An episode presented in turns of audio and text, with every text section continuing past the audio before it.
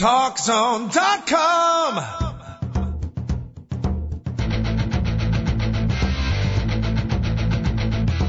Now, Talk Zone presents Two Guys and a Mic, your mid morning break sports talk show.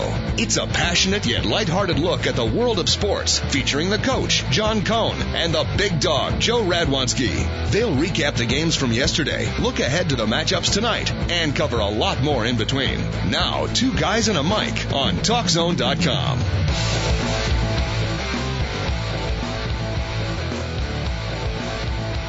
And a busy sports Monday, no question about it. What a great day to get back to work if indeed you are a sports fan. It's opening day of baseball and uh, welcome everybody. Hope you had an outstanding weekend, Easter weekend, Good Friday, beautiful spring weather out there. Hope everybody uh, enjoyed sports and or otherwise.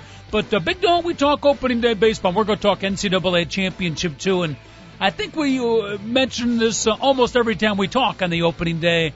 And there is truly, you go back to your childhood, your teenage years, there's truly something special about baseball opening day. Hard to describe to those that aren't in it, but um, I'm assuming you feel that special feeling as well. Uh, always, always feel that special feeling. And, you know, the funny thing is about this is I truly, like, at the end of the day, if they win or lose, if they win, I'm not going to say they're going to win the World Series. If they lose, it's over. But there is some special about the first day, no matter what. And there's 161 of these things left. And you look at a football game, there's 15 of those left. But for some reason, baseball definitely has the most special opening day of all the sports. Any chance you will uh, walk out of your fine abode out in Aurora, Illinois, maybe have your roommate uh, Mahmoud be a catcher for you and just uh, ceremonially for the honor of it all, just throw out the first pitch, kind of a ceremonial first pitch. Might you do that sometime today?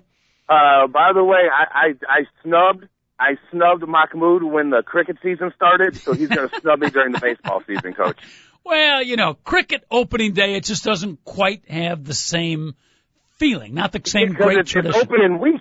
It's, it takes them like seven days to play the game, so it's really not the same, coach.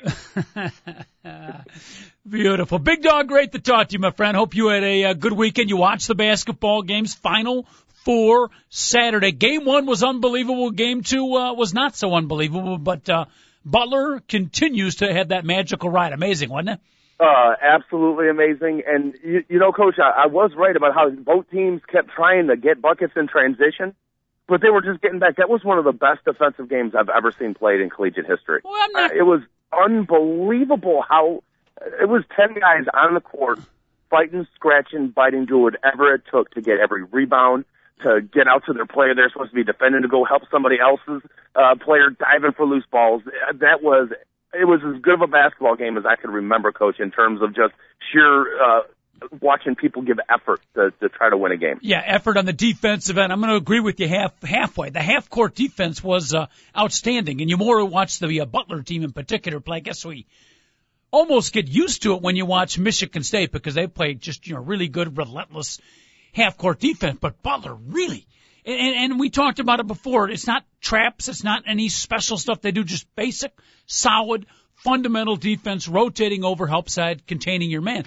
Uh, et cetera. But the part I disagree with you with, and I even heard Butler talk about, uh, you know, we did a great job, or uh, Tom Izzo talking about how Butler did a great job of getting back on defense. Michigan State made very little effort in my opinion, the way I looked at it, very little effort to up tempo the game to get their fast break going. Every time Korie Lucious got the ball, he would walk it over, walk it up, and look over at Tom Izzo. And, you know, he'd squint his eyes. What play do you want? I was rooting for Butler, but as a Michigan State fan, I pushed the ball. Michigan State is one of the best fast breaks in all of basketball. And for some odd reason, Big Dog, they went to a slow down, half court offense. I couldn't understand it. I, I really think that early on in the game, Butler did such a good job of getting back that Michigan State just gave up on it. I, I, I think that's what happened because they were trying to push it early, coach, and it seemed like there was three or four uh, Butler guys back as quick as possible. So uh, that might have played into it a little bit, and, and that was going to be the key to the game, I thought, because the half court defense on both of those teams was just ridiculous. I mean, how does a team go ten and a half minutes in the second half of a semifinal game and without a field goal and end up winning? It's amazing. Shoot twenty something percent in the second half, thirty one percent for the game. That is not the stuff Cinderella upsets are made of, but Butler found a way to do it. And you add on top of that that their second leading scorer sat out for most of the second half. The announcers, who I love uh, Clark Kellogg, but they did a very poor job of emphasizing that. Mack is sitting on the bench and their next best player, uh, Mike Howard, Howard. was Mm-hmm. sitting out for a good part of the game with fouls and then a concussion. They didn't even mention that in the second half. The camera went over to my, uh, Matt. I thought maybe he fouled out. Unless I missed it, Big Dog, and I was watching by myself. So I was listening to about every comment. They never mentioned the fact that in the final five minutes of the game, the six eight star center is sitting on the bench. Why is he not in the game? Yeah, I I have to admit, I don't know what they said about that because I, I miss a lot of commentary during basketball games or football or baseball for the simple fact that my house is like Union Yes. Station. Okay, there, there's there, there's 37 different people in and out of the room while I'm watching the game, Uh-huh. and everybody has to ask me what's going on. I'm like, could you just ask the person I just told a minute ago what's going on? Okay, I was like, yeah, See, it's I- actually a pretty good game going on right now. So Uh, I see. I can't watch good games. Games I really want to watch. I, I I can't have that confusion around me. Well, You know- co- well, coach, you get really confused easily. Seriously, I do. somebody says you got to take a left and a right. I mean, you're you're screwed. It's like one at a time. I know, am so- distracted easily. My focus is not a, uh strong point, so you're probably right. But still, I preferred.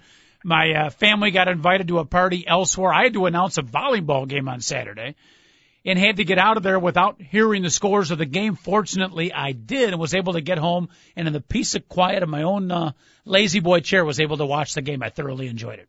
Uh, that's that's awfully good, coach. I, you know, I have like this little cove in my house, and I think I'm just going to start living in that little tiny room, so I don't have to like have to deal with uh, all the other distractions because I'm getting old too, and I don't eat as much fish as I should. So Time by yourself, a little solitary confinement. I think our uh, fine producer uh, David Olson, who has uh, two young kids and a wife, could uh, agree with me. A little uh, solitary confinement, occasional time by yourself is a very valued thing as you get older, especially if you have kids, Big Dog. Oh, absolutely, Or in your coach. case, if you have you know like 28 roommates. Well, y- well, there's nothing wrong with that. You know, I love them all, but yeah, but every once in a while, like when you get Yeah. into that type of situation, it can get a little bit antsy and distracting. Yeah. Any females distracting you over the weekend? Uh, uh, just relatives, and trust me, my relatives, my females that are rel- female, my relatives that are female, that can be extremely distracting. But you know, luckily for me, not like the sick kind of distracting. And we're not talking kissing cousins or anything, huh? That's what I'm saying, not the sick kind Okay. of dis- distracting. Well, some people say, you know, not to get too sidetracked here, we got a big sports weekend, but you know, the whole cousin thing, that's kind of a gray area. I had a Well- friend who, uh, I don't know if it was a first cousin or second cousin, but had a not so brief tryst back in the late teenage years with a cousin. Is, is it wrong? well, Well, there's different, There, there's different levels of cousins. No, there wasn't like a conception, was there? No, it was, Okay, it, then it's not so bad. Not so bad. I mean, I've never done it to be quite honest with you, and I've got some really good-looking cousins to be honest with you. It's are female or male? female, female. My my my male cousins, uh, they're all really successful, but most of them are fat. So that that's not a. I guess that is a pretty good combination. If you're going to be successful, you might as well be fat. Uh, all right, we're getting distracted once again. So, all right, so you watch Butler uh, upset. I, mean, I guess it really wasn't an upset. no, no, that it definitely wasn't an upset because Las Vegas had uh, them Yes. as a five-point favorite. So I would say I can't call that an upset. I think it was and a they are definitely not uh, any Cinderfellas Mhm. without question. And by the way, good play at the end of the game to uh, foul and not allow Michigan State to go for a three-pointer. I thought that was good strategy. I'm assuming you were in agreement. Yeah, coach, I absolutely you have to. I mean, that's it's the common sense. I mean, legitimately, the chance of somebody hitting a three-point shot with 5.8 seconds or 6.1, I forgot what they redid the, the clock on that, or the chance of somebody hitting the first free throw, missing the second, getting the rebound, and getting the putback for the tie. I mean, you do the math right there. I, Yeah. I will. I, you know what? They have a better shot of me hitting a three-pointer, who I, and I can't hit a three-pointer than they would at getting all that stuff to, to happen. Well, and, and there was a national championship game. Correct me if I'm wrong. Two years ago, when uh, the great John Calipari decided not to do that, brain cramped a little bit, and Kansas hit a three-pointer. Did they not to win the champion? So it was recreated in a national championship game. Yeah, and I believe it was uh, Chicago uh, great high school prep Sherron Collins who hit that three pointer. Uh no. it wasn't I think Sherron made the pass, right? Who's the kid who's he's in the NBA now? uh, Mario Chalmers. That's the guy. Okay. Yeah, I think Sherron, Chicago's very own, He, made did, the he pass. did have a couple big three pointers at the end of that Yes. game, but I was working at that particular time and it was hard for me to watch it. But I do know he wasn't even starting. Collins was on that team and he had a good uh championship game. But By the way, you know, how many of the millions of people that filled out brackets, how many had Duke and Butler in the championship game? I oh, would think, li- Not even- I would bet you not more than ten. I was going to say not even 1%, not even 0.5%. Oh no no no no no no! They're not even a percent, not even a decimal Yeah. point, coach. Legitimately, I'm talking like out of like the 10 million brackets that people filled out, and there was probably like one Butler fan that did it like a hundred times. He probably Well- had like one, them against Duke once or twice. Uh, there were some people, again, Butler had come into the tournament winning like 19 games in a row and they were a five seed. So I think there were probably a few people that put Butler, but there weren't that many people that put Duke and you combine the Duke and the Butler was probably one, literally maybe one in a million. Butler, by the way, our uh, Las Vegas odds makers. And by the way, we have Winning Wednesdays, an outstanding show here on the TalkZone.com that specializes in odds. 200 to 1. That was, um, the odds on the Butler team before they began this amazing run. during the tournament, before the tournament, so like they get elected, they're one of the 65 teams, and you could have put it as 200 to one at, at that particular time, coach. Mm-hmm. Wow, that you know what? Actually, that that was too high. I know obviously they won five games in a row, but you're Mhm. a five seed. I mean, that's wow, that's that's a little disrespectful. Hopefully, it's somebody in Indianapolis threw like a hundred bucks on that, just uh, you know, as a goof, and hopefully they win. Yeah, I hope. Well, I'm sure there'll be some Butler fans that are make a little cashola out of this particular run. Hopefully, if uh, Butler can pull off the big upset. Now, before we get to the matchup tonight, quick review: West Virginia and Duke. Not a ton to talk about here. Duke. Uh, as the announcer so well stated, played their best game of the tournament. That says a lot because they've been very good in the tournament. They put it all together. I did have one problem with the strategy that West Virginia put in, one X and O strategy. But uh, before I see if you can pick up on that, Big Dog, if you had any complaints. I, I, yeah, I, was it the strategy of every time Duke hit a three point shot, they slumped their head, dropped their shoulders, and acted totally dejected like they couldn't win the game? Was that the strategy you're talking about? no. Because I've never saw a team that faced adversity 30 seconds into the game and like decided to fold it up in a semifinal game and act like they couldn't win. That's I, I, I, I don't mean to be rude, coach, but it looked like West Virginia didn't even care. It's, I, I, and I don't want to take anything away from Duke, who played their best basketball game of the year, but I was disgusted by West Virginia's play. Mm-hmm. I, sorry, Coach. that- I, I wouldn't go quite that strong. Any of our West Virginia fans listening via the internet and talkzone.com, you want to fire back at the big dog, or God No, no, forbid, don't actually. tell a Mountaineer to fire back at me, coach, because they have guns. They actually will fire. I was talking in the uh, non-literal sense, but you know, you want to take a shot. What the heck? You can try that too. Eight eight eight four six three sixty seven forty eight. That's our phone number, folks. Again, triple eight four six three six seven four eight. You can email us at Mike Two Guys AOL dot com. That's M I C and the number two. Mike Two Guys at AOL dot com. Big dog to me, West Virginia. The only way they're going to win is to go street brawl. They got to get right in Duke's face, and they went half court defense. Not only half court though, cushion on the ball. Jon Scheyer was in comfort zone from the get go. Duke could run their offense for some reason, even when they got behind, even if they wanted to start the game with that strategy.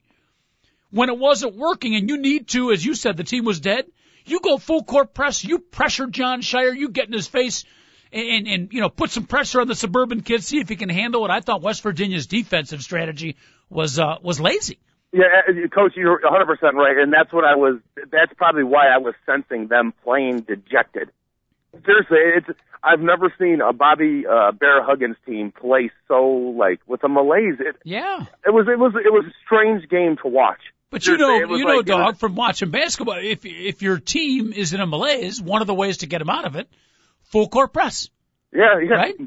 Yeah, oh, I, wa- I watching it. I've never coached it, but that makes a lot of sense to me, coach. And and they are technically do the whole thing, quote unquote, more athletic Yes. than Duke. So take advantage of it. You're force them to to make plays. Force them to dribble with the basketball through the court and break a press and, Yeah. and make a tough pass. I thought it mean, was gonna be wet- very skilled, but if, if something's not working, change it up. You're Yeah, 100 I- percent I right. thought that was a major X and O error on the part of, uh, as you call him, Bobby Bear Huggins. Tough injury too. That was a dramatic moment, wasn't it? We talk about the things we love so much about sports. It's not just the winning and losing. What I've always been drawn to in sports is the raw emotion of sports, the great uh, uh, highs and the great lows you get. And that was a cool human moment. It, it, it, you hated to see it happen. The injury talking about to Da'Sean Butler, but Joel was it was a dramatic moment, was it not?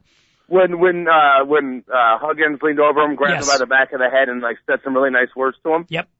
Okay, coach, but I just just throwing it out there, throwing it out there. It, it's funny how we have two different impressions of that instant. Okay. I, I agree with you. That was cool that eh, that Huggins did that.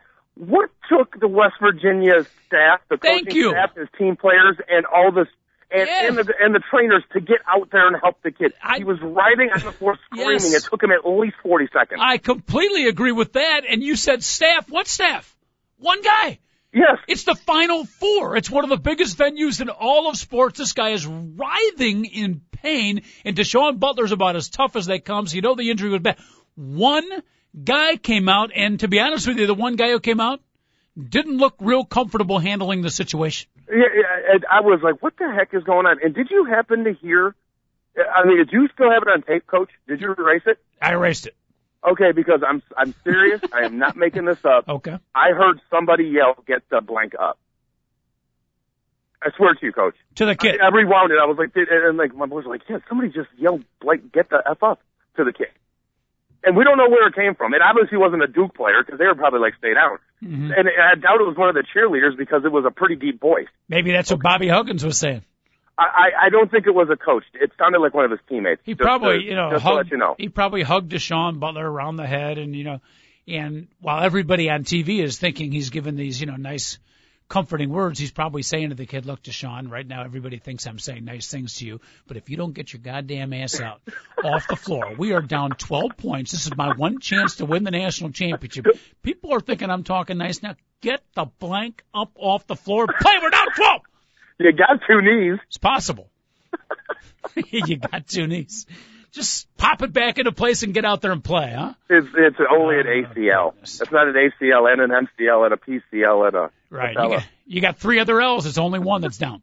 Yeah, exactly. Yeah. All right. But it was good stuff. The first game was uh, phenomenal. And again, game two, just watching Duke uh, perform. And again, I think West Virginia allowed Duke to uh, perform so well, but it was a thing of beauty. Uh, real quick, uh, I'm going to get to opening day baseball, but your thoughts tonight, 8 o'clock, prelude to the championship, by the way, at 7 o'clock, Big Dog. But uh, Duke and Butler, your thoughts, my friend. It's down to the final two. Yeah, you know what? It, it, Butler is going to have to play like just like they have. They're going to be wearing Duke jerseys, and by that, just like play phenomenal defense. Don't give Scheyer any comfort zone. Don't give Smith any comfort zone, uh, and try to overcome those gigantic bodies that Duke has. And uh, they don't have to play the perfect game. Because I hate, oh, they're going to play the perfect game. No, they don't, because they're going to make a mistake. Somehow throughout this game, they're going to make a mistake. They're not going to be Villanova and not miss a shot in the second half. Mm-hmm. But uh, they are going to have to play their best game of the season. But the thing is, is uh, the head coach for Butler said something that I, I swear to you, coach, I remember saying this to you a couple years ago when there was Boise State playing Oklahoma.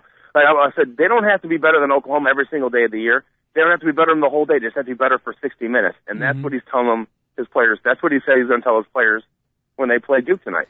I- You know, it doesn't matter. It- All you got to do is for the next 40 minutes be better than them. Yeah. You don't have to be better than them all year long. That's nice. You know, that that sounds nice. Sounds very cliche. I'm going to take issue with you on the ba- fa- uh, on behalf of the fine Butler fans out there. By the way, again, you want to talk some hoops with us? We'll talk opening baseball in a little bit. Uh, phone lines are open at eight eight eight four six three sixty seven forty eight. I feel like you're kowtowing, not just you, Big Dog, but a lot of experts and basketball commentaries and even friends of mine that I've talked to have said the same basic gist of what you just said. It's time to start uh, believing in Butler and maybe saying that Duke has got to do that against Butler. Do you realize in their last three games, Big Dog, Butler's knocked off Syracuse, Kansas State, and Michigan State. I think Butler is the favorite, and I think uh, those nice comments you said.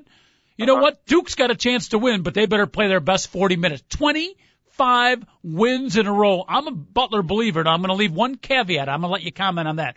There's one major caveat, but to, to me, I'm convinced Butler is the team to beat. Okay, I, I will give you this. When you compare Butler to a typical quote unquote Cinderella and the team that has to beat the uh, the David that has to go up against the Goliath, they are deeper than most teams. Just like you said, they can have two really good players on the bench and they can still beat uh, Michigan State. With, I mean, that shows their depth. They're a lot more athletic than a quote unquote majority white team. You know what I'm saying? Uh, so like there's the typical stereotypes that you see with uh, a basketball team playing the Cinderella role. Butler is not that coach, but the point of the matter is these kids kind of have played the role of Cinderella. Like, oh, everybody has forgotten about us. People overlook us because we're small. Don't change it, and all of a sudden say, hey, you know what? See, we belong with these guys. No, no, no, no, no. They, I, they know they do. They they've won five games well, against tournament teams. I'm not Keep saying on you're with the Cinderella aspect, coach. No, you're. I'm not talking about from their aspect. You're right. If if I'm Brad Stevens and that's the belief, I play up that uh, any psychological factor I can get. I'm just talking about from people like us, and uh, oh, uh, you know, are you a couple. Of, you, we, you especially have lauded Butler before even the, their own conference tournament. All year long, you've been saying this is a good team, mm-hmm. and and and trust me, I've agreed with you. I, I am. I will never rip a school because they're from a, a small conference. I, I, I've played football at a small conference. I will never rip those teams. So I, I don't think I, I you're. We're not doing that, coach. Mm-hmm. Okay, so those other people let them do that. They're not used to the Butlers. They'll never talk about Butler again if they lose to, Yeah. tonight's game. Again. You know I mean, until next year's tournament when they finally, you know, when they make another run to the Sweet 16. 25 wins in a row. Syracuse, Kansas State, and Michigan State back to back to back. And that's not just three lucky wins in a row. That's prefaced by saying 25 wins in a row, including a couple of tournament wins before that. Uh, there's no Cinderella. They're just flat out talented. Now here's the caveat, and I, I kind of alluded to it, Big Dog. I made the issue with Clark Kellogg and Jim Nantz, who I think do a very nice job announcing the game. I absolutely love Clark Kellogg, but they completely downplay the injuries to uh, to Shelvin Mack and then to Matt Howard, and we still I haven't read much about it. And even the papers afterwards and the experts talking about this game, you know, Matt Howard might play or might not play, and then they go on to the rest of the matchup. This is a national championship game. You're talking Yeah. about the second leading scorer, their point guard, and the guy who makes the team go, Shelvin Mack, and we're hearing very little about his readiness to go, and the player of the year in the conference two years ago. This is not a bit player. Matt Howard is their only inside player. Is a dynamic, well, not dynamic. That's the wrong word. Blue no, no, collar. he kind of is, coach, because he can shoot from the outside and he can rebound. He is a dynamic player. Yeah, it's just is. dynamic means flashy. He's so How about different. um, blue collar. versatile? How about that, versatile? Yeah, but he scores. I mean, he gives you scoring and rebounding and toughness on the inside. National championship game, two of their top players might not be able to play, and it's being passed off. Of, you know, very little even talk about that. I don't Yeah. understand how that is being so downplayed. Um, you know what? I, I here's the reason why it's being so downplayed, coach, and, and this is why. The simple reason is there's only so much coverage you can give this particular event right now. And maybe it's the Yeah, fact that true. it's opening day in baseball. Yep. Everybody's worried about what is Tiger going to say. Uh, plus the national title game, a little bit the women played yesterday. There's there's so much going on in the world of sports right yep, now Yep. that maybe people are just touching on the national championship game. And if they really were going to break Mm-hmm. it down, trust me, they would be like, hey, not only is this team from the smaller conference have to deal with the fact they're playing the all almighty Duke, Mm-hmm. their only guy with size against a team that has a front wall the size of the Great Wall of China is, you know, he's out, and their point guard is out. And So uh, maybe that's what it is. It's just Mm-hmm. there's so much going on in the world of sports right now. People aren't really giving you the whole Trust me, if it was Larry Bird and Magic Johnson playing in this game, we would know every single thing about all ten guys on the court right Mm-hmm. Great point. That's a great point. I think you nailed it on that. Nailed it. Uh, absolutely. And uh, by the way, the the bird. Well, I don't want to get off into that, but um, eight o'clock. people tonight- should watch that Larry Bird, Magic Johnson. Well, thing. I was. I don't want to get off on that. I finally watched it over the weekend, and it was uh, every bit as good as people told me it was. It, it, it seriously brought tears to my eyes a Yes. couple times. I actually got a little moist in my eyes. And Yeah, I I- got to tell you something. Those two guys are good human beings. Yes. Really good human beings. Yep. Yep. Completely agree. That was good stuff. HBO special. Still on on demand if you're a Comcast customer, by the way. All right. We'll talk some opening day baseball with the national championship game. It's right there for you. Again, you want to talk some hoops and, uh, it is interesting, Big Dog, alluding to your previous comment, how we had three weeks ago when the tournament started, people, they, they, everything we was talking about was college basketball, was the games in the tournament. And now when you get to the culmination of it, three weeks later, it's like very few people are talking. The championship game. I don't want to say anticlimactic, but it's not the water cooler conversation the opening couple of weeks are. You know, you're you're 100 percent right, Coach. And I, I don't know how other people feel about it, and other people may have other tastes, and their distractions can be elsewhere. I'm a diehard Cub fan, and I can't wait till three o'clock today. But I got to tell you something. I can't remember the last time. I'm not even going to bring up 2005. I don't. I'm going to act like it didn't happen. I can't remember the last time I was this. I'm like a little kid again about this game. I feel like you know I'm ready to watch uh Phi Slama Jama versus NC State or something like that. I mean, I'm really excited about this particular ball game.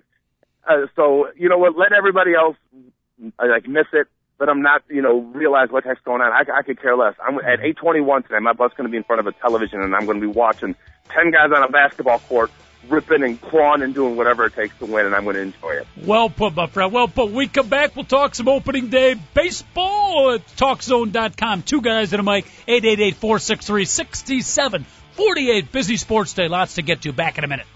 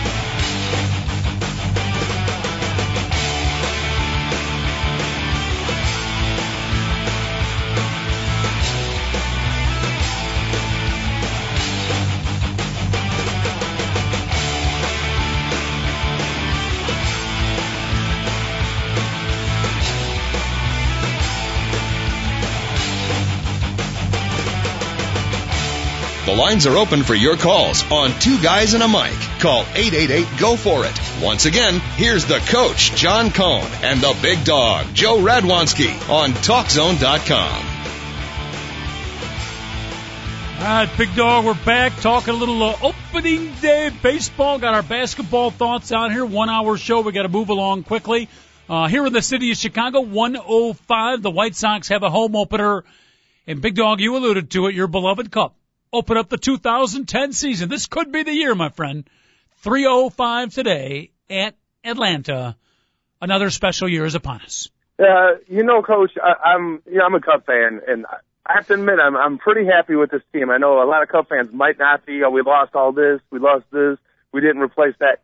You know, to be honest with you, I actually like this team, and I'm not even going to worry. I'm not going to make any predictions anymore. I'm not going to be concerned if they. I have so many worries in my life that have nothing to do with the Chicago Cubs, and I guarantee Yes. that any player in the Cubs could care less if I make my mortgage payment on time. Mm-hmm. So I, I'm really looking at this baseball season as a distraction, as enjoyment. Uh, they got guys like Marlon Byrd now, who's a good human being.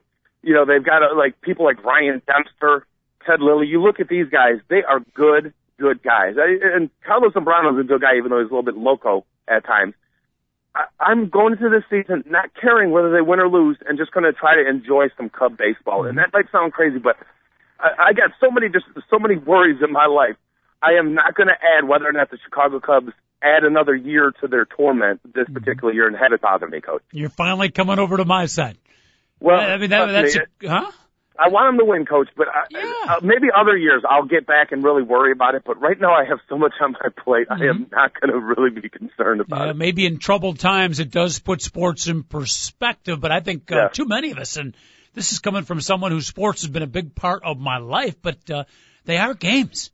I mean, to, to way too many people, way too many take it way too seriously. It is supposed to be a distraction, and I've said and I've been criticized for it, and I'll say it again. Uh, you know, th- there are worse things than losing. You know, you want to win. I mean, competition's what it's all about. That's what drew me to sports. I enjoy the competition, but uh, there are worse. The worst, much worse than losing, is not being able to compete. If your team's not in it, or if you as a player are injured and you can't compete, that's the worst thing. But if you're in the game, you know, you play hard and you lose the game, it's not the worst thing. Too many fans take it way too serious. Yeah, uh, Coach, I, I was thinking like legitimately. I'm not kidding you. I was puking. I threw up uh, in the middle of Game Seven in the 2003 World Series, the day after the Bartman thing. All that. I don't want to bring all that. And I, you know, I think about that moment. Did I? Why? why I didn't. The Cubs have never put a penny in my pocket. Mm-hmm. They could care less about me. I know that you know the oh we're a Cubs fandom and all that stuff, but why am I puking over them losing and not going to the World Series? I know my dad had just died and he was a huge Cubs fan and that played a lot into it, but it, you know I, I'm trying to step away from it and, and not care as much. So I mm-hmm. am going to watch the game today. I'm going to root for them and. and I've I've I've said it before, and I haven't been able to do it. But this year, I'm really going to try to do that, Coach. Mm-hmm. Not care as much about whether the Cubs win or lose. We'll see if that lasts three or four games out of the 162. But it's at least it's a good, mean, it's a Coach, good if they start out philosophy. 21 and 10, guess what? I'll be complaining that they don't have enough veterans in the bullpen. They need another left-handed bat. It's all going to start again. So, Carlos Zambrano going up against Derek Lowe. That's the matchup for the Cubs. Mark Buehrle taking on Jake Westbrook, the White Sox hosting the Cleveland Indians. I didn't watch the game at all. In fact, uh, like a bad sports talk show host, I didn't even catch the highlights. But the season opened up yesterday. Red Sox knocked off the Yankees nine to seven. Anything happened in that game uh, worthy of notice, Big Dog? uh, oh my goodness, Coach! His best game of the year. Really?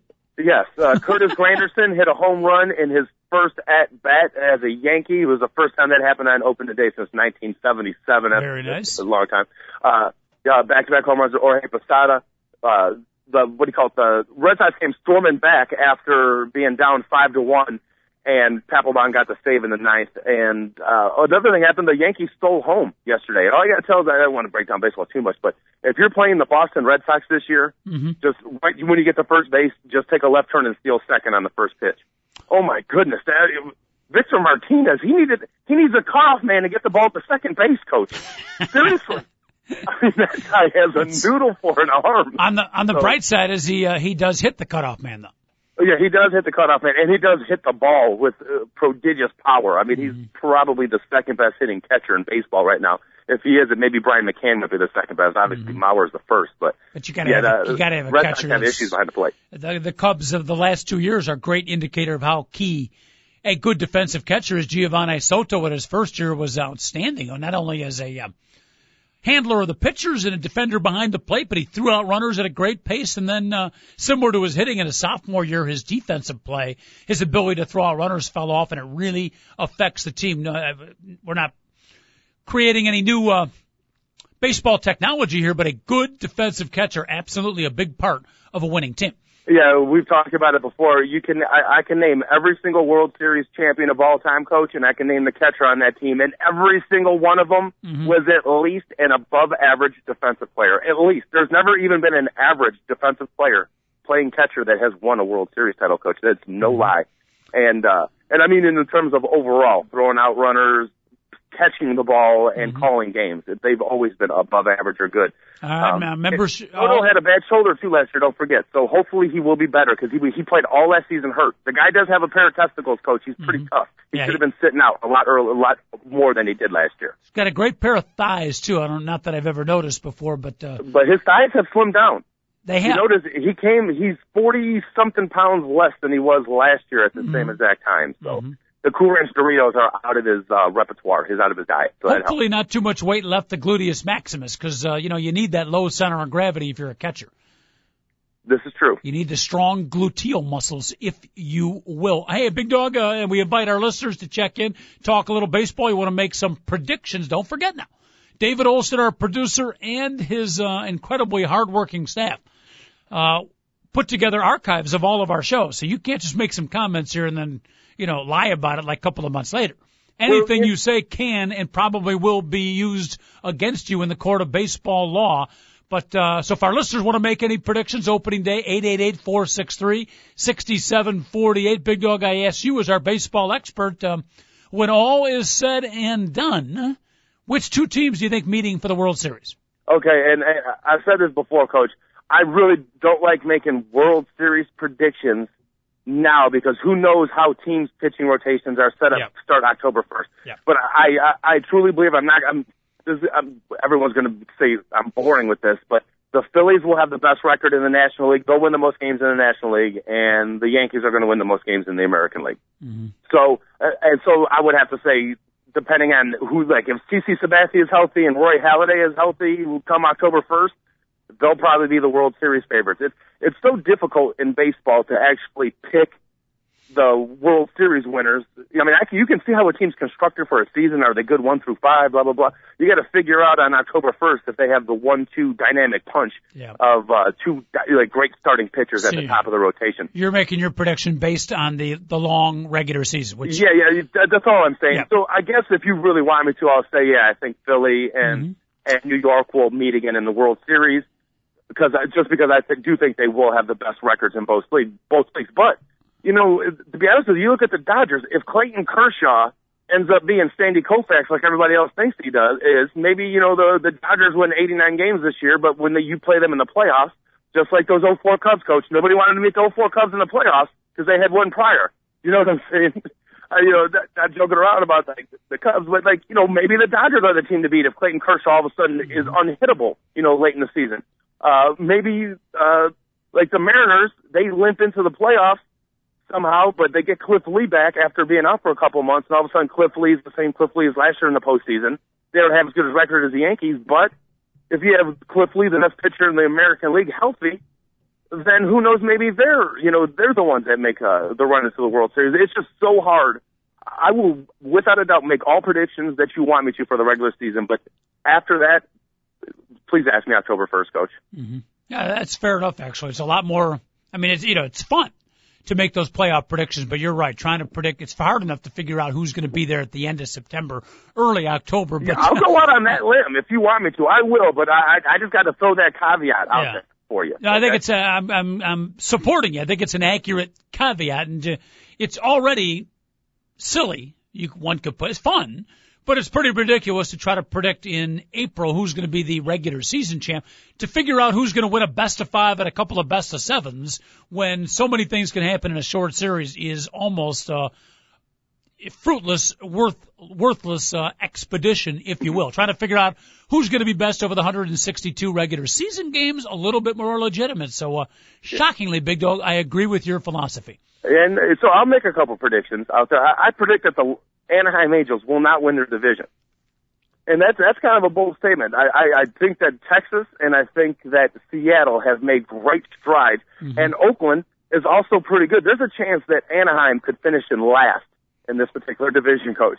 And this is a team that you know last year had a shot at the World Series, and even next year they would have a shot at the World Series, maybe even this year. They've do like overachieved for uh, many, many years. Great coaching by Mike Scioscia, making the best, but they've lost a couple of players here, another year, another year. I think you're right. We could be wrong, but this could be the year it all catches up to them. And maybe when it does catch up to them, the bottom falls out. Yeah, that's exactly what I'm thinking. Yep. Yeah, that's that's uh this is the year that like the Angels get exposed, like it, it Mm-hmm. and uh, they're going to have to figure out a way to get some more pitching back and get and get some power in the middle of their lineup. Mm-hmm. The, the A's look pretty good right now too, coach. They've got the best pitching out there in the Western uh, West Division. Yeah, I'm kind uh, of you, you look I'm kind of rooting for Billy Ball this year. I'd like to see the Oakland A's get back into it. Another team I'd like to see get back in contention. Uh, it, I argue it's good for baseball when the Baltimore Orioles are good, and they've been bad for a lot of years. I'd like to see Baltimore get back on the schneid, if you will.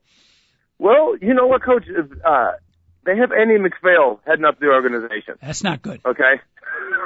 so, like we said, Andy MacPhail, you know, there some people try and other people hope, and other people hope, and I mm-hmm. think Andy MacPhail hopes more than he tries. I heard he's bringing Dave Wannstedt in to coach the team this year. Well, they got ahead. okay. Well, you know, the, the the Orioles have some pretty good young talent. They've mm-hmm. got all types of young pitchers that you know MacPhail always does that. He brings in everybody, you know, good arms, and hopefully, you know, mm-hmm. he brings in ten good ar- ten good arms. He knows that nine of them will be bust. Bust. He just hopes ten of them won't be bust. Let's you know, and talk, that's um, basically what he's done here. Let's get away from winners and losers for just a second, uh, Big Dog. Let me tap into your baseball instinct, if you will. And again, fans out there, you want to talk some baseball opening day, always special, 888-463-6748. Any trends that you can, um, see coming this year that you can feel, um, I don't know, rule changes? Is it going to be an offensive year? Is it going to be a defensive year? You think the young players are going to come? Is it the veterans who are going to take over? Do you have a feel for any trends that we might see overall in the game of Major League Baseball this year? Well, you know what? I normally I do have like the feel, you know, the stuff. Oh, I think this is going to happen, coach. I usually get those things, but this year we've been getting blasted with what all the trends are, or that like the the stuff that what the theme of the season is going to be. This year, it's the phenom. It's Aroldis Chapman. When is Stephen Strasburg going to Jason for the Nationals? When is Jason Heyward going to hit his first 500 and 950,000 mile foot home run? I mean, it's just like, uh, like it's like so. That's one of the stories this year is Mm-hmm. the phenom year. 2010 is the year of the phenom. And and this, have you seen Jason Heyward yet, Coach? Have you seen the kid? He is a strapping young man.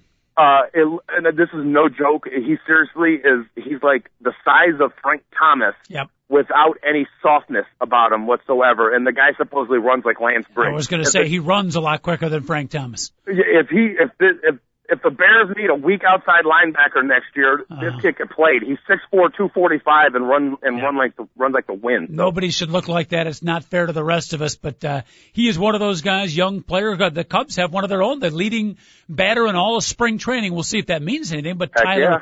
Tyler Colvin's one of those young phenoms who could uh, could come through. Yeah. Now, when you say this is the year of the young phenom, do you are you pointing thumbs up, thumbs down, or just Oh no, no, that's no, that is like a lot of times you hear, oh, this guy's going to be a good rookie. This guy's going to be a good rookie. I mean, the the young rookies that they're talking about now, they're compa- they're not comparing these guys to like, oh, this guy could be Ellis Valentine. He could be a solid ball player. They're talking about this guy could be Hank Aaron. Okay, you know what I'm saying, Coach? There's, when you're talking about, they're, they're saying Aroldis Chapman has Sandy Koufax like stuff. When you're talking about comparisons to Hank Aaron, Sandy Koufax, Stephen Strasburg being called the greatest prospect ever.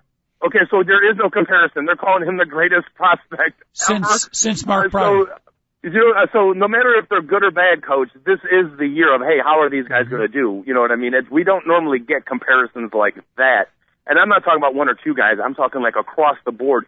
You Mm-hmm. listen to ESPN, Kurkjian, only all these guys, these talking heads that repeat the same stuff over and over and over again. Coach, they keep on repeating the same stuff about these guys about how like you're beginning to watch a Hall of Fame type career. That's a lot of weight to put on on some young men's shoulders. Mm-hmm. Yeah, Another theme of this year, um, and you know, and I have felt this, and I always I always talk about a coach like, hey, you know, if I was a GM, I would build a team with speed and defense.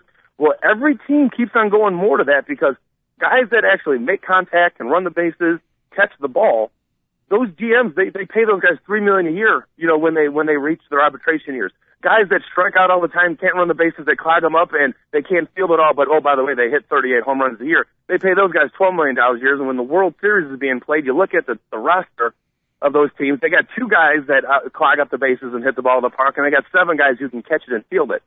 And uh, uh, what do you call it? Uh, Wall Street Journal yesterday wrote an excellent article about how GMs are making a point.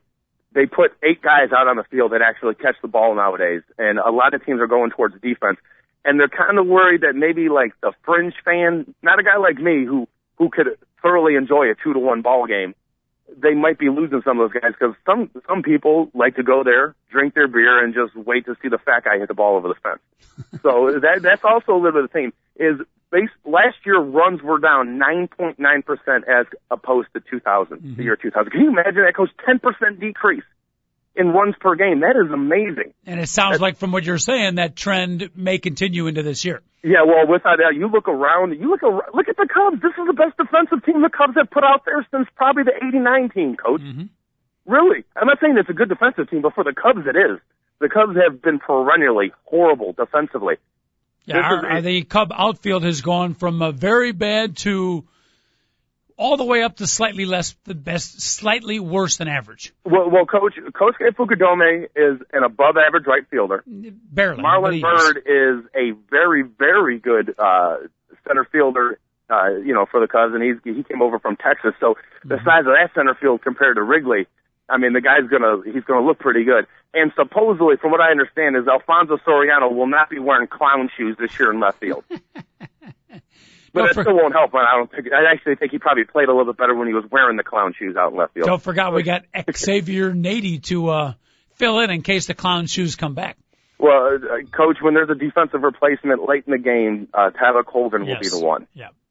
Between Nady and Soriano, the two arms, I still don't know if they can get the ball to third base Well, combined. no, so- Soriano's got a rocket for the arm. The only problem is he has to throw it to the right base, and he also has to catch the ball before he throws it. He's got, he's got his his throwing arm is all right, coach. It's okay. So it was a lot. It was a lot better when he was a Yankee than when he was a Cub, similar to his stolen base potential. But I guess it's all right. Uh, all right, talking some baseball opening day today again for our beloved Chicago Cubs. Carlos Zambrano, man, he's been our opening day pitcher, big dog. It seems like uh, for the last, I don't have the exact stats in this front of me. This will be his sixth opening day start for the Chicago Cubs. 05, 06, 07, 08, 09, and 10. That's that's that's, that's a lot. And I, I don't know if it's a Cub record. Fergie Jenkins did start a bunch of uh, a number one games, so it, it's up there though. So. And Mark Buehrle going up against Jake Westbrook. Buehrle gets the start for the White Sox. A little bit of a surprise because uh, the Sox brought in Jake Peavy, but I think it's a good psychological move. You don't want the new guy coming in and all of a sudden getting anointed number one. Mark Buehrle has certainly paid his dues, and I think the White Sox fans appreciate that. Uh, a good call, big dog. Or I guess it doesn't matter much, right? Yeah. Who the one No, guy no, is, who the two. That's all overrated, anyways. It's no surprise whatsoever. He was supposed to be the number one. I remember a couple weeks ago you were a little peeved that uh Gian named Buehrle the uh, opening day starter. I, I, I don't. I think it was February 28th or something. I don't remember exactly when it I was. was I was humored humored first and peeved second that after one day they named their starting pitcher. Yeah, it, that doesn't bother me because there's there's sometimes you just do that. You really do. And and Yeah, but Mark not Buehrle, after one day. But Mark Buehrle, I don't know if he wears the C, but he's he's the captain coach. Yeah. I had no problem. And if anybody can handle the fact that oh you've been named as number one starter, do you think Mark Buehrle was like oh I better work a little harder now? No, he was going to work his butt off no matter what happened. So Mm-hmm. um, they, I had no problem with that. And and he's without question. If you look of the, around baseball, there's a handful of teams that there is a no doubt number one, even though there's a lot of good pitchers on that particular team. Mm-hmm. Like the Yankees have a bunch of good pitchers, but CC Sabathia is their number one starter unless he, had an ERA of infinity, eh, you know, in the in, in preseason. Mhm. Yeah, the same thing for well, with like the Red Sox. Josh Beckett was going to start the opening day, no matter as long as he was healthy, no matter how good of a spring he had. So some teams that just happens, coach. Yep. It's like what they say in basketball. Don't emphasize too much. Coaches will tell their team, don't worry too much about who's in the starting lineup. You want to know who the coach has the most confidence in. You want to know who our most successful guys are. When there's two minutes left in the game in a tie game, who are the five guys on the the uh, court? And the same thing would apply to baseball. I think uh, the real indications if it comes down to a one game playoff or at the end of the season, who are the guys that the manager's putting out there to pitch? So don't overemphasize. I think uh, it's more of a, a psychological honor, if you will, to be the opening day starter. Yeah, it's you know it is cool. I mean, it, it it absolutely is cool. I mean, like sometimes there's a battle in camp for it, and you know, and, and that could be cool. And if you lose out, you know, you shouldn't be upset about it. You know, and then other times it gets it gets handed to somebody. Uh, yeah, big- right. Don't make too much of it because every time you have every fifth every fifth day, you're going to get to go out there and pick a ball up and, and try to throw it over a plate. It, it's a pretty good job. I wouldn't be too worried about it if you're the number one starter or the number five starter. Well said, my friend. Hey, real quick, we used to have a segment we did on our uh, radio show called Rapid Fire, and today being one of the busiest sports days I can remember, Big Dog, and obviously the two major stories are the um, college basketball championship and the opening day of baseball. But I got a lot of other topics to shoot at you. Now, in a one-hour show, we are time limited, so I'm gonna ask you uh, probably a sentence or two, Big Dog. We got to move along quick, but there's a lot happening in the world of sports. Are you ready for me, my friend? Yes. Got your cup of coffee? What are you going with today? Tea? Uh, Coach, I will start the coffee a little bit. Like right when I get off, uh, right when we do the show gets on, I'm gonna tr- drink my coffee. I don't want to drink it too early because I have sports to watch until like 2:30 in the morning so tonight. you you do this show at 10 o'clock with all the energy and the humor and the brilliance you bring us without any uh, artificial inducements? it's the it's all the the dairy fat that I that I consume, Coach. Those medium chain triglycerides cannot be stored on your body as fat, so they're nothing but pure energy, brother. Try that one more time in English.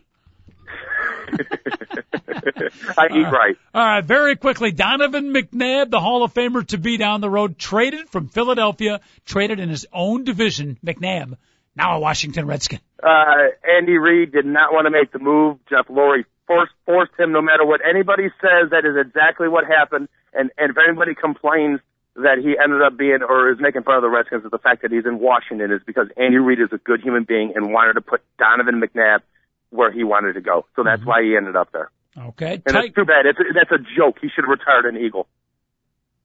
Well, when he goes in the Hall of Fame, he'll be wearing an Eagle jersey, but you know, it's Unless pro, the it's, Redskins win a Super Bowl. it's modern mm-hmm. day pro sports. Philadelphia's got to move on, break an young quarterback in, let let Donovan finish out his last couple of years with whatever team it might be. You're in a perfect world, you're right. But uh, as we well know, pro sports today, far from a perfect world. They want Kevin Kolb to be their starter. Be careful what you wish for.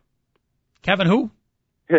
there you go, coach. Uh, Tiger Woods teeing off at Augusta today, a little practice round, but significantly, it's the first time he's playing with the TV cameras in front of him. Not much interest in my part, but people are talking about it, Big Dog. Yeah, and this is my way of backing Tiger Woods, coach, because I never liked him until this whole incident and everybody bailed on him. This is my way of backing him. I could care less about his press conference. I can't wait till Thursday when he tees it up. That's all I'm going to say about Tiger Woods. Have fun on Thursday playing golf. Too bad you have to deal with all this. You don't owe me anything. You don't owe anybody in the world anything besides Elin, your mom, and your children. Period. All right, well, put women's final four. Let's move from one champion to another potential championship team. Connecticut gets it done again yesterday. Stanford looked pretty good too. Uh, not tonight, but tomorrow night. The women's national championship, UConn against Stanford. Uh, hopefully it's a good game, coach, but I really thought the Baylor team was going to be the roughest uh, go for Connecticut.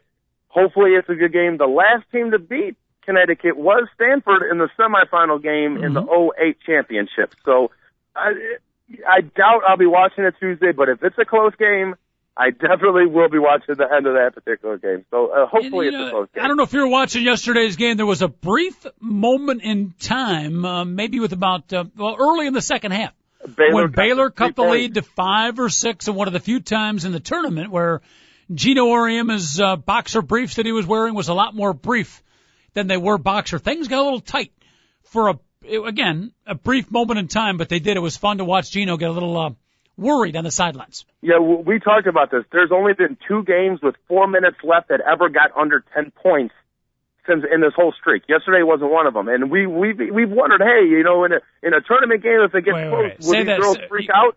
Coach, they didn't freak out. That's what they did was basically shut down Baylor, and Baylor could barely dribble the ball past uh, half court. Mm-hmm. I did watch it when it was kind of close. It was amazing what happened with Connecticut then. Uh, rewind, re- rewind to a stat. I want to make sure I, I got that stat correctly that you just threw out.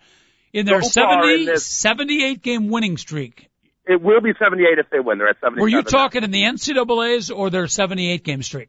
In their 78 game streak. Only two of the 78. Only in... two of the 78. And by the way, all of them have been won by more than double digits.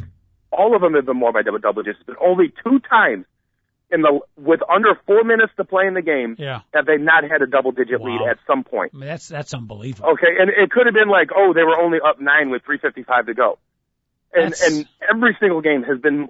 I think it's like it's like 11 points.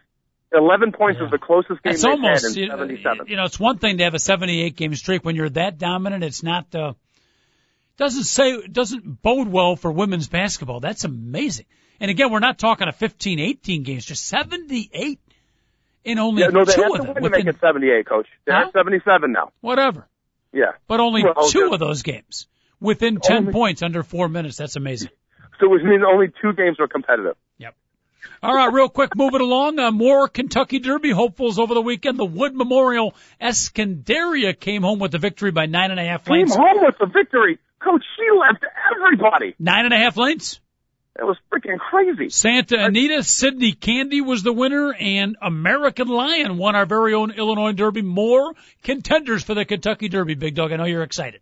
Uh, absolutely excited, Coach. Seriously, I can't wait. I have not made a wager since the 08 Kentucky Derby. I bet mm-hmm. on Big Brown.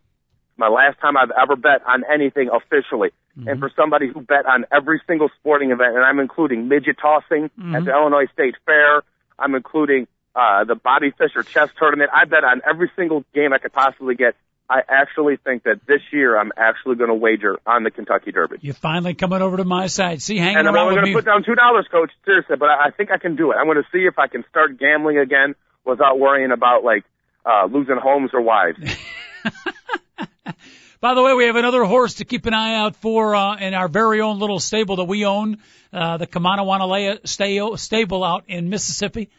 Keep an mm-hmm. eye out. She won a big race this uh, earlier this weekend. Go Scratch might be a contender for the Kentucky Derby, Big Dog. Uh, now is uh, is Go Scratch was was that horse sired by Itch You Can't Reach? by who? It You Can't Reach. Uh, I forgot about the horse itch you can't reach. Yeah, uh, You know. I gotta check the heritage of that. I do not know, but I will find out. Again, that's our own stables that we own, Kamana Wanaleu Stables down in uh, Lower Mississippi. I forgot about women Itch. go there. That's a great. I forgot about that horse. David, back in our reach. day, one of our Itch you favorite can't horses. Reach coming around the bend. Okay. Itch you can't, and, and I think Joel's comment about it's you can't reach is she ran angry. she You ran. She ran with a purpose. Oh goodness! What else we got on the docket? Oh, uh, Chicago Blackhawks clinched the Central Division. Uh, the mighty Red Wings are down. I know the playoffs are in the future, but it certainly is worth uh, noting the the Hawks clinched the Central Division. Big dog. Yeah, and uh, a, a Comcast reporter who will remain nameless because I swear this might have been one of the stupidest things I've ever heard said, "It's banner time." At the United Center, the Hawks will get to raise a Central Division championship banner next year. So I'm like, oh wow, Yeah. there's six division winners in the AHL nowadays, and what does that get you? Absolutely nothing. Yeah, that That's ban- what- that banner- winning a division in hockey. I mean, ban- I mean, uh, come on. That'll be hanging up at uh, at uh, Chris Chelios' son's school, Hoffman School in Glenview. That's where the banner will be hanging. Uh, Well, if Chelios has anything to do with it, hopefully he won't be drinking around it because the next thing you know, he'll have Stop it out in the backyard and they'll be camping on it. Stop it. Very So- quickly, Scottie Pippen, one of our uh, NBA greats and uh, a much nicer Chicago Bull than Michael Jordan, has been elected to the uh, National Basketball Hall of Fame. No Tippin Pippen is in the Hall of Fame. Yeah, I said, yeah, obviously he might be nicer than Michael Jordan, but not if you were a waiter. Okay, not if you were delivering, not if you had to spend ten bucks on gas to drive down his eight mile uh, driveway, and then he doesn't tip you when you you drop off the pizza. So, but I will you this: he is uh, one of the great all-around players. He's the best second fiddle player possibly ever in the history of the NBA.